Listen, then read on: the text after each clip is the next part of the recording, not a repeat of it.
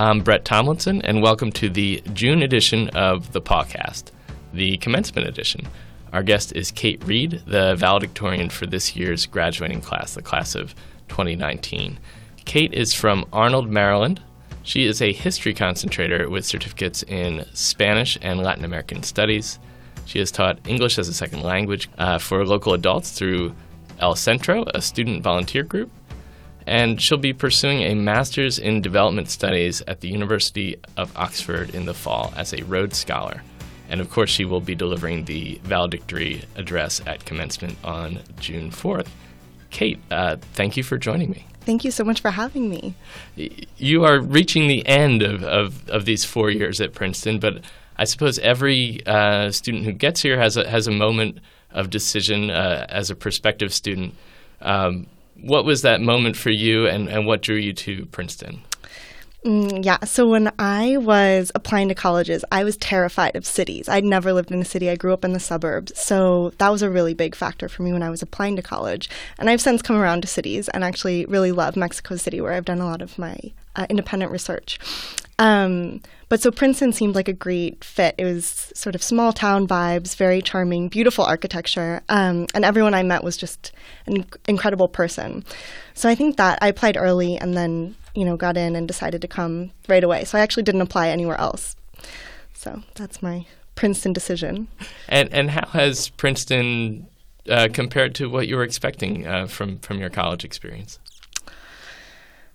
I almost think I didn't know what to expect. Um, and so I've like it's just been an incredible number of opportunities and meeting the most incredible people um, from faculty to facility staff to the people who run my department to just the incredible students and grad students here um, they're all just fantastic people and i've been so grateful to learn from them over the past four years and as valedictorian you've, you've certainly distinguished yourself as a, as a scholar i'm curious to hear about your life away from the classroom. What what have you kind of kept busy with when you're when you're not uh, studying?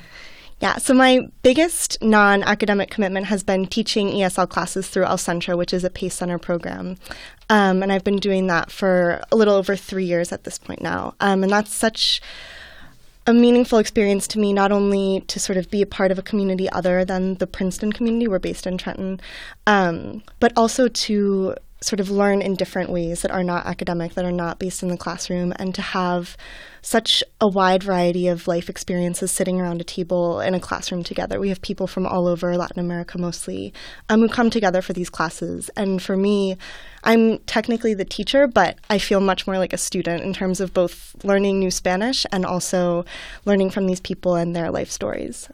And, and you're doing this work at a time when immigration is is uh, the most discussed, most most debated topic in the country. Uh, what's your sense of the the mood among uh, the immigrant community in in and around uh, Princeton? Yeah, I think immediately following the 2016 election, we had a huge. Uh, increase in the number of students who are coming to our classes out of fear um, that and sort of thinking that learning English would help them were they to you know, God forbid, have to be involved in some kind of court proceedings or immigration proceedings or interact with law enforcement or ICE in any way. Um, and so for us, it's been, you know, how do we help these people in ways that are consistent with what we know as students? And we're not lawyers and we're not we're not able to provide that kind of support. But how can we integrate? Here is information. Should you need help? Should you need legal support? Should you need health care? Should you need an eye exam into the classroom and make it sort of more a holistic experience that can support students in multiple ways as they face a lot of um, sort of threats and precarities as undocumented people. And and you mentioned that these are primarily adults, uh, older older than you. What's it like? What's that dynamic like to be the teacher in a classroom where you are the youngest uh, in the classroom? Um, I think it's a lot of fun. We have a really good time. Um, they're always asking me when I'm going to get married and have kids, and I always have to tell them like, not for a long time. Don't worry.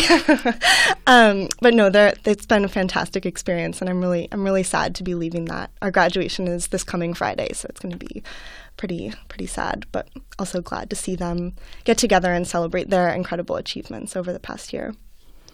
When did you start speaking Spanish? It was part of the curriculum in my starting in kindergarten. So I grew up taking Spanish as a class all the way through high school and then continued here at Princeton. And and when did you first have the opportunity to, to go abroad and, and use that language in, in a, a Spanish speaking country? Yeah. Not until I came to Princeton, actually. I never had been abroad until after my first year here when I did an internship in Costa Rica. And I remember I was terrified going in. I was like, what? I'm going to get to the airport and I'm not going to know what to do. Um, and my Spanish is just not good enough. And then I got off the plane and I was like, oh, I, I understand what's going on. And that for me was a moment when I was like, this is pretty cool to know another language and to be able to participate in communities um, that speak something that's not English. Um, and so from there, you know, I decided, oh, I should probably learn Portuguese, and then hopefully I'm going to add a few more after after Princeton. I mentioned in the introduction that you you majored in history. Um, around the time of the Rhodes Scholar announcement, your advisor uh, Jeremy Adelman uh, called you quote a born historian end quote, which which is high praise coming from him why has this study of history been so resonant for you, and, and, and where does the kind of intersection with, with Spanish and, and Latin American studies uh, come in? Yeah, it's a great question because I did come to Princeton thinking, like a lot of people do, that I was going to be Woody Woo major, I was going to do policy. I'm really interested in sort of more domestic issues um, surrounding education in particular. And then I took an incredible class the spring of my first year about modern Latin American history, um, which I had accidentally the year before wandered into as a preview student and i thought i was going to a course on like popular music and then i ended up in modern latin american history and i was like i can't leave now. Um, but that class was really transformative for me in thinking about what history was because as a high school student all i did was us history. Like that was what was offered at my school. Um, and it was always you know memorizing founding fathers and constitution. And um, so history to me seemed sort of dry and not very interesting. And i had never considered it as a major. And then i took that class and went to costa rica that summer. And i just felt like history has a way of being able to capture both what is so distinctively human and also to bring sort of the rigor of the social sciences and to combine sort of humanistic as well as social scientific inquiry. And that really drew me in um, as a discipline. And also, I think history's awareness, especially for the field that I work in in Latin American history, its awareness of its own historicity and the way that it's also a product of the times in which it is written. Um, so, this sort of conversation between, ta- between past and present was really powerful to me. And and your senior thesis uh, deals with Mexico in particular. What was it about Mexico that sort of clicked with you that that that was interesting uh, for you? So I worked in Mexico the summer after my sophomore year and fell in love with Mexico City. It was the first time I lived in a big city. Um, I was living by myself in an apartment, and it just was like an incredible experience. And so I went into my junior year knowing that I wanted to write something about Mexico for one of my junior research papers. Um, and actually, Princeton has a very large collection of personal archives from Latin American authors, including Carlos Fuentes, who's a Mexican author and public intellectual. And so I worked with his papers for my first JP and actually found a document in his personal archive that was really curious and intriguing to me, and that actually led to the question around which my senior thesis was, thesis was oriented. Um, so I think it was like a combination of personal and then sort of intellectual interest in Mexico and in Mexican politics in the 1960s and 70s that got me there. And, and you had time to do archival research in Mexico City. How, how did that shape the project and, and just beyond the the project itself. What, what's that experience like to be a scholar for, for eight weeks on your own? um, in some ways, very lonely. You have to be a little bit creepy and like find people and cold email them who you've never met before. Um, so I had a few experiences, and we're we're still in touch. So that's really great. Um, I was very generously funded by the history department to be in Mexico City for eight weeks. And I got to the National Archive and I had written my grant proposal based on the online catalog for the National Archive. And I had listed down to the level of the archival box what I was going to look at.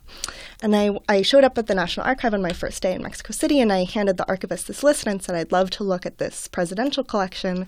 And she looked at me like I was kind of crazy and said, I'm sorry, miss. Um, there are 4,000 boxes in that collection, and at some point in the past few years, someone took the papers out of all of them, put them in new boxes, and didn't record where they moved anything.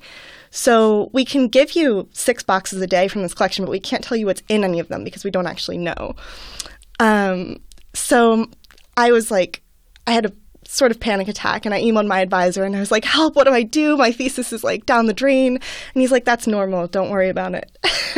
Which is like not the most practical advice, but it was a good step back. Um, and so then I went back to the drawing board and I actually ended up looking at a lot of collections that became really integral to my project that I wouldn't have thought about otherwise. So it was sort of a blessing in disguise, although it was a very panicked first week at the archive, going through the finding aid, trying to figure out what exactly I could look at that would relate to the topic I still had in mind.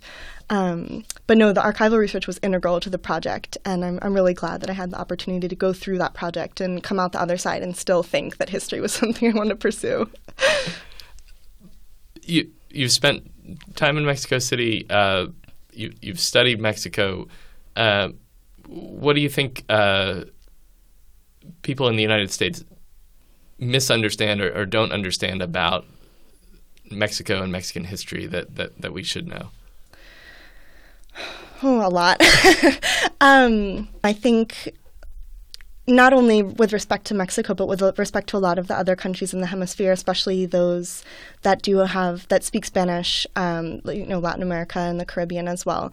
Um, there is just a tendency to sort of lack a sort of fundamental empathy for people from those places and to be to sort of close ourselves off to the stories that people bring and to the reasons that they're immigrating or the sort of the hardships they face, but also to sort of overlook the ways in which the U.S. has been complicit in um, the conditions that have led to the need for people to immigrate um, and seek asylum in this country. And so I think um, sort of an awareness of our own role in that history um, as U.S. citizens or residents of the U.S. or what have you um, that for me is something that I think a lot about um, and kind of what historical responsibility I have as a as a U.S. citizen and historian of this of this place.